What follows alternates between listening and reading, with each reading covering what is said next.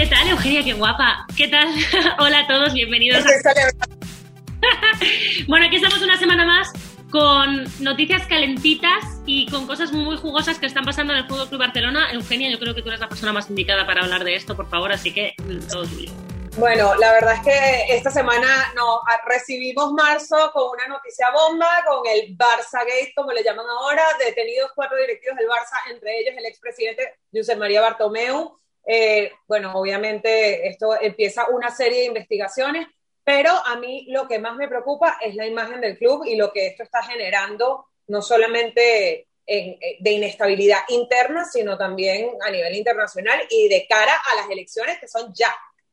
No, además que precisamente es lo que tú decías, eh, vienen las elecciones que yo creo que los culés están ya rezando, o sea, deseando que llegue ese momento ya, por favor, que haya un cambio, que deje de, salir todas estas cosas, por supuesto, respetando la presunción de inocencia que, se está investigando, que se están presentando cargos, que hay investigaciones, hay procesos en abierto. Nosotros, por supuesto, que no vamos a juzgar, pero sí que es verdad que alrededor de lo que es el Barça hay demasiado ruido ruido que no creo que venga nada bien al club y, que estamos metidos ahora mismo en eso. nos levantamos todos esta semana, como tú dices, alucinando, como decimos en España, de pero ¿qué más puede pasarle al Barça? Sí, totalmente. definitivamente el Barça lo gafaron, lo gafaron el... bueno, ellos solos, ¿eh? ¿eh? Ellos solos, digo, en todo caso.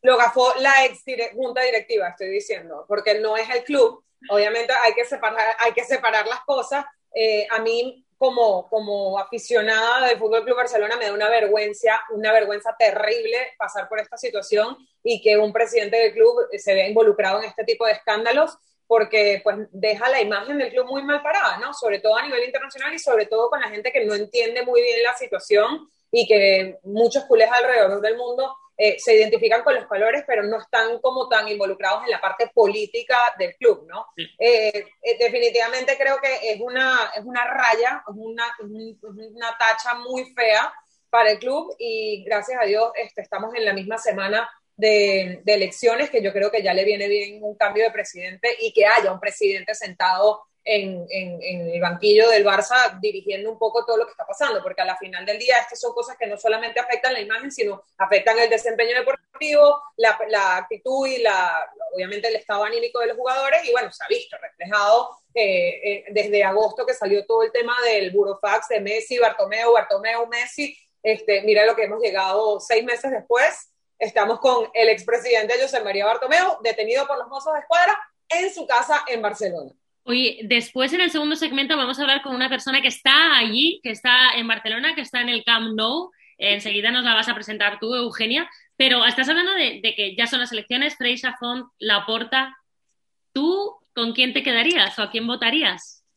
A ver, yo no voto. Eh, considero que son tres estrategias completamente diferentes, pero hoy en día necesitamos una estrategia que restaure no solamente la imagen del club, sino la ilusión de los, de los barcelonistas y la ilusión de los jugadores y alguien que crea, eh, sobre todo yo creo que es importante que, el presidente que llegue tenga un, plan y tenga un proceso y tenga una propuesta que inspire no solamente al banquillo, pero sobre todo a Messi, ¿no? Porque yo creo que la clave ah, de, quién puede ganar las elecciones va muy atado a la continuidad de Messi en el club como, como el mejor jugador de la historia del club, como símbolo del barcelonismo y como ese jugador que aún inspira y aún le da la ilusión a los culés, ¿no? Y que todos los culés quieren verlo retirarse del fútbol con la camisa del Barça puesta. Entonces, yo creo que eso es importante.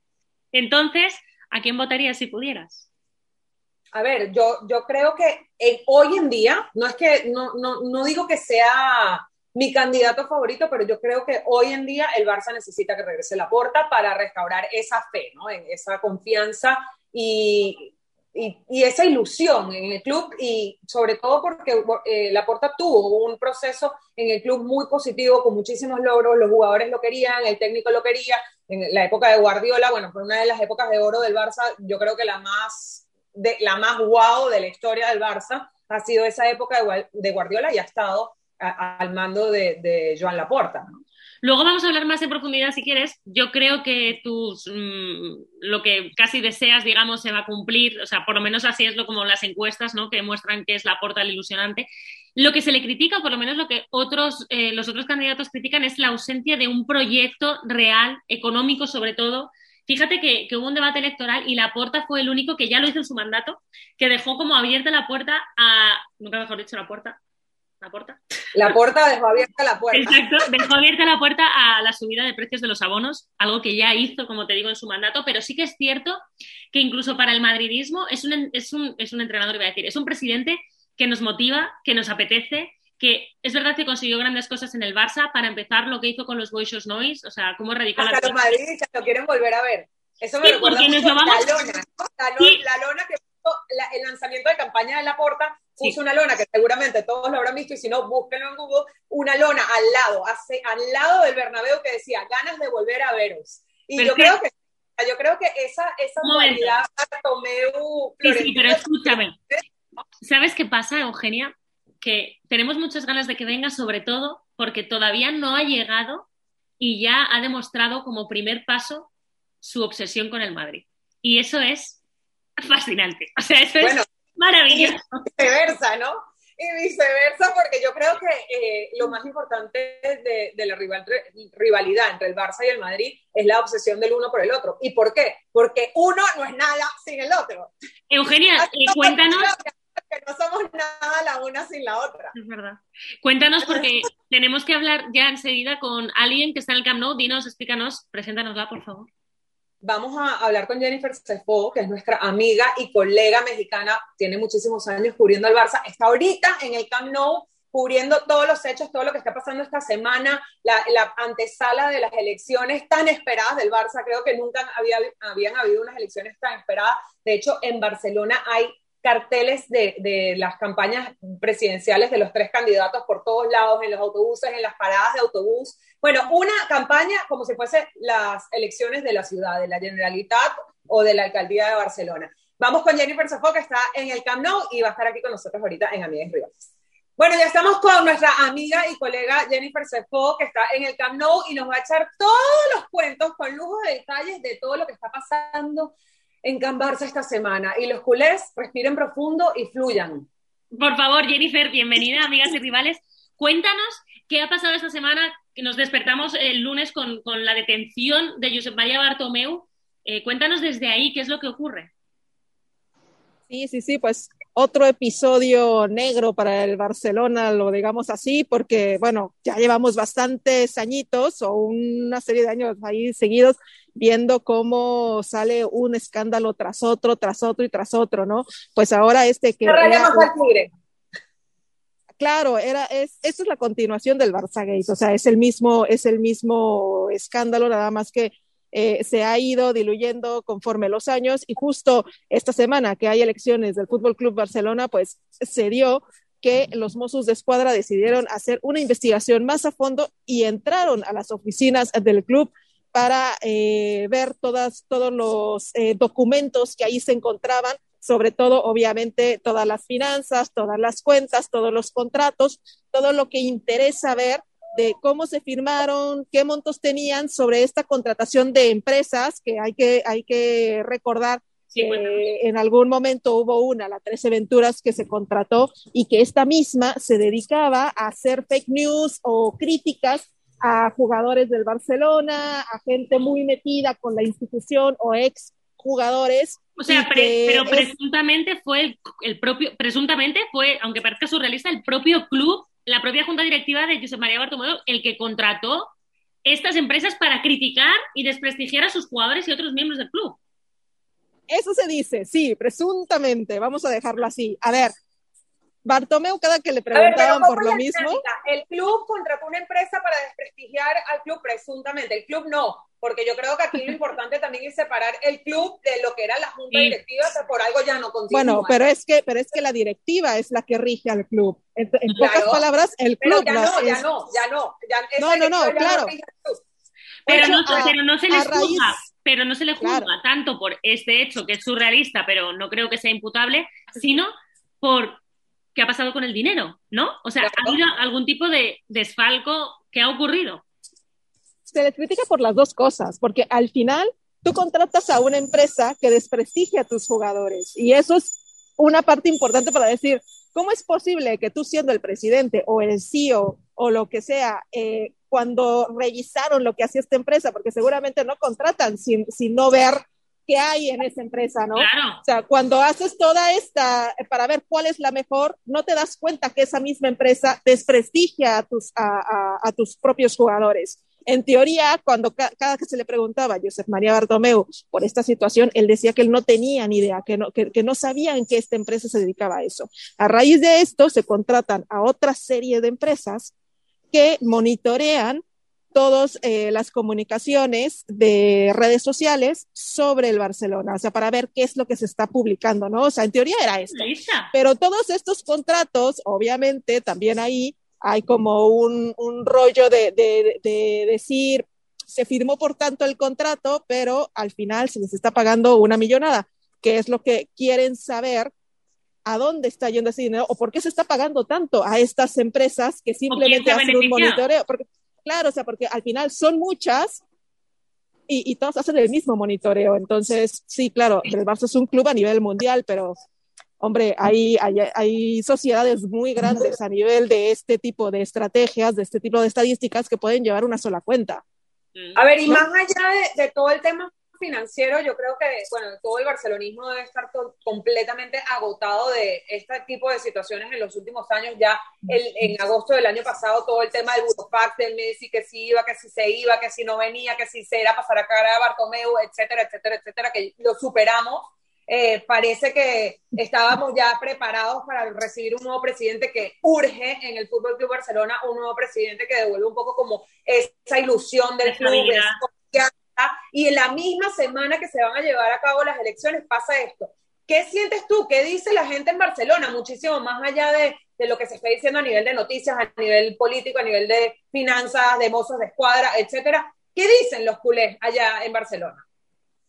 La gente está cansada, la gente, la gente, de hecho, se vio en las manifestaciones que hubo cuando Messi quería abandonar la institución, la gente se, se desvolcó, se vino al, al Camp Nou gritaba fuera Bartomeu, o sea, habían pintadas por todos lados. O sea, la gente ya no quería esa directiva. Por algo también Bartomeu termina dimitiendo. O sea, en, entre esta situación de todos los escándalos que había, de que se le estaba eh, investigando por esta situación del Barça Gate, más todo lo que pasó después de lo de, después de lo de Messi, obviamente la gente sabía que ese no era el presidente que necesitaba para su club. Entonces, hay, hay, un malestar en la gente y claro, o sea, lo que necesitan es una nueva propuesta, un nuevo, un nuevo personaje que, que ayude al club a caminar, porque al final todo se ve en el terreno de juego y el Barça hoy en día pues tampoco es que, o sea, tiene partidos buenos, partidos malos, la Liga Española también hay que decir que va un poco ahí tambaleante, pero lo que hemos visto con el Barcelona, pues se nota, se nota que está afectado el, el equipo, claro, después de,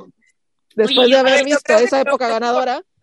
Lo más importante es, es eh, bueno, dejar esto como, como a un lado y mirar hacia adelante, hacia las nuevas elecciones, hacia las nuevas propuestas de los nuevos candidatos. Y eso lo vamos a comentar ahora porque esta semana tenemos a Tony Freixa, Víctor Font y Joan Laporta en la carrera por la nueva presidencia del Fútbol Club Barcelona. Y, y, yo quiero que por favor que Jennifer nos cuente cómo están los ánimos en Barcelona porque hemos estado Jennifer debatiendo Eugenia y yo de, de, quién queremos, quién creemos, esas cosas, pero nadie mejor que tú que estás ahí in situ en este momento, que palpas lo que es afición culé cada día, que nos cuentes en nada, por favor, cómo está la situación, quién es el favorito y esas cosas. En Barcelona, además, cabe recalcar que estas elecciones presidenciales están teniendo más mmm, cobertura, más exposición que las mismas e elecciones de la Generalitat, o sea, locales políticas de Barcelona hay vallas en los autobuses, hay vallas en las estaciones de, el, el, el, o sea, en los buses en sí, en las estaciones de autobús. Todo el mundo está hablando de las elecciones del Barça. Así que, Jennifer, cuéntanos eh, qué se dice, quién se lleva el trono del Fútbol Club Barcelona por los próximos años y quién tiene eh, todas las de ganar y devolverle la ilusión y la esperanza no solamente a los jugadores del terreno de juego, sino a la afición culé alrededor del mundo. Sobre todo. Sobre todo hay que ver también qué opinan los merengones, ¿no?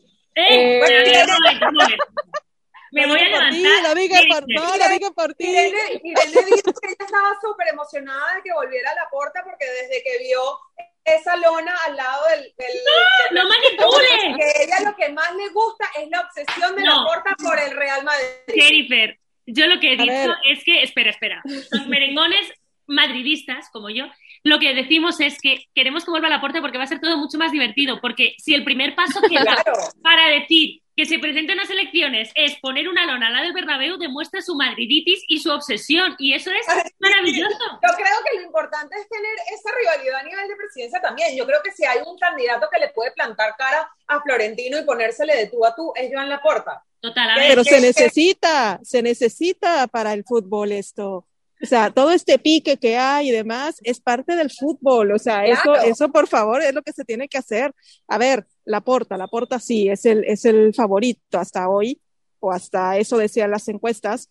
¿Por qué? Porque dicen que, aunque dicen que segundas partes nunca ha sido buen, nunca ha sido buenas, el, el socio hoy en día, lo que hablábamos antes, el socio hoy en día que está como enfadado, que está como frustrado, que está así como de no, no sé ni, ni para dónde volver a ver, pues claro, quiere volver a, eh, tiene ese romanticismo, ¿no? Y ese romanticismo es de un Barcelona súper ganador, impulsado por aquella época de, de la porta. Entonces dice, si él me lo dio, me lo puede volver a dar. Entonces, y lo puede volver a dar. Lo puede volver a dar.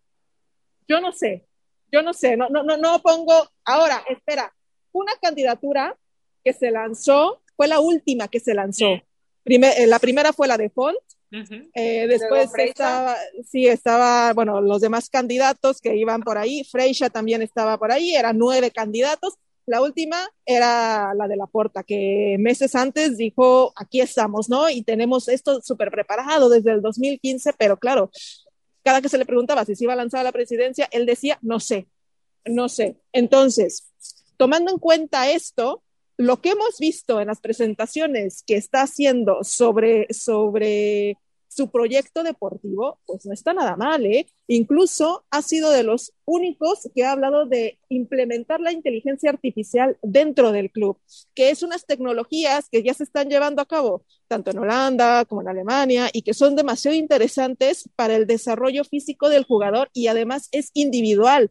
O sea, no es eh, todos juntos pero también es el único que ha, dejado la puerta abierta a, la subida del precio de los abonos, ¿verdad? Si no me equivoco, en el debate electoral. Sí, sí, sí, sí, sí. Hay que contarlo todo. A ver, la economía, no, no, no, y no estoy defendiendo la puerta, ¿eh? o sea, te estoy diciendo por qué la gente está como muy metida y que realmente para hacer una candidatura tan, tan, tan aventada, lo voy a decir así, o sea, al final lo que hemos visto es, claro, o sea, sí trae un plan de propuesta que tampoco es malo. Ahora, por ejemplo, Víctor Font lleva preparándose desde hace años para poder lanzarse. Es un tipo serio, un tipo que, que se ve que respeta la institución, eh, es un tipo que ha estado teniendo en su plan de trabajo, a, o sea, siempre, se ha centrado mucho en Xavi, la figura de Xavi, ¿no? En que va a regresar al barcelonismo y que es el que, el que podría dirigir al primer equipo, pero claro, obviamente no lo está diciendo, ¿Eh? ¿Cómo? No les... Sin embargo, Xavi no lo ha confirmado, porque Xavi tiene un contrato hasta el 2022 en Qatar. No puede, claro. Sí, pero es, es a lo que iba. O sea, la situación es que la gente cree que cuando llegue Font va a llegar Xavi al banquillo, y no. O sea, es un proyecto a futuro, y eso, Xavi ha hablado maravillas de Font, en los, o sea, como la gente estaba, yo creo que entendiendo mal el mensaje, ahí fue cuando Xavi dijo, a ver, yo estoy haciendo, yo estoy cumpliendo mi contrato. Entonces, claro, eso es una situación que, que, dentro de la candidatura de Font, pues la tienen bastante contemplada, que es lo mismo que Jordi Cruyff. Pero Jordi sí Cruyff también está ahí. Pero sí que económicamente como que se decía que era quizás la más sólida, ¿no? Y se achacaba un poquito que quizá la Porta no tenía eso tan pensado. Mira, yo creo que económicamente, hasta ahora, el candidato que da mejor esperanza a solucionarlo es Tony Porque Tony Freixa ha hablado ya con un, eh, bueno, él lo ha dicho, que ha hablado con un eh, patrocinador que está dispuesto a dar dinero para poder solventar un poco esta situación económica de la que está pasando el Barcelona, porque no es nada fácil. Ah, yo creo que lo importante, además, más allá de ser una persona de negocio que pueda resolver, tienes que saber una, tienes que ser una persona de negocio de deporte porque no basta con ser un gran empresario para llegar y dirigir a uno de los clubes. Bueno, mira a Florentino, a Florentino, a Florentino le dio bien. Y la segunda parte de Florentino no ha sido de todo, del todo mala, o sea, no ha sido como wow, pero bueno, ahí tiene Florentino ha llevado, ha llevado muy bien al Real Madrid. Exacto, entonces la segunda parte de Florentino no ha sido del todo mala para romper un poco con ese paradigma de que las segundas partes no son buenas. Ahora, la pregunta del millón para Jennifer, porque ya nos vamos a tener que ir. La propuesta de cuál de los candidatos es la que puede garantizar la, que se quede Messi y que se cumpla el sueño de los culés de que se retire en el Fútbol Club Barcelona. De que se quede Messi, yo creo que la aporta. Pero más que nada, por, por, el, por la amistad que llevan ellos dos, yo creo que, que Messi es un tipo más de, de sentirse en familia, de, de, sentirse respaldado, y creo que en ese sentido eh, Laporta tendría ahí un punto a su favor. No descarto lo que le pueda ofrecer eh, Víctor Font o Tony Freixa en este sentido. Lo que yo creo que iba a, ofrecer un contrato vitalicio a cambio de reducirle el sueldo de las próximas temporadas. pues se va a más allá, pero es que más allá del contrato vitalicio es ver qué le van a proponer eh, económicamente, porque el contrato de Messi, el contrato de Messi que vamos a decirlo, está hecho para un futbolista de esa élite, o sea, no hay, o sea, no nos podemos sorprender por lo que gana Messi, pero eh, reducirlo, estamos hablando de los costos del Barcelona, o sea, lo que le tienes que reducir es muchísimo. Y, sí. que Messi no seguía por el dinero, vale, sí, sí. Bueno, espera, espera, pero, espera, Un momento. Ahí veremos, señores. Que no podemos, nos tenemos que ir ya, Jennifer, muchísimas gracias por todo lo que nos has contado, ya otro día hablaremos de Messi largo entendido, y que, que, gane el mejor eh, para el Barça, claro, no voy a pensar yo en mí. bueno, lo mejor para el Barça será lo mejor para el Madrid porque necesitan un rival digno. Y nosotros también, también necesitamos un rival digno, así que pónganse las pilas. Gracias, Jennifer, un abrazo. Gracias, Y un beso a todos. Y recuerden seguirnos en nuestro Instagram, amigas y rivales.sport. Nos vemos la próxima semana.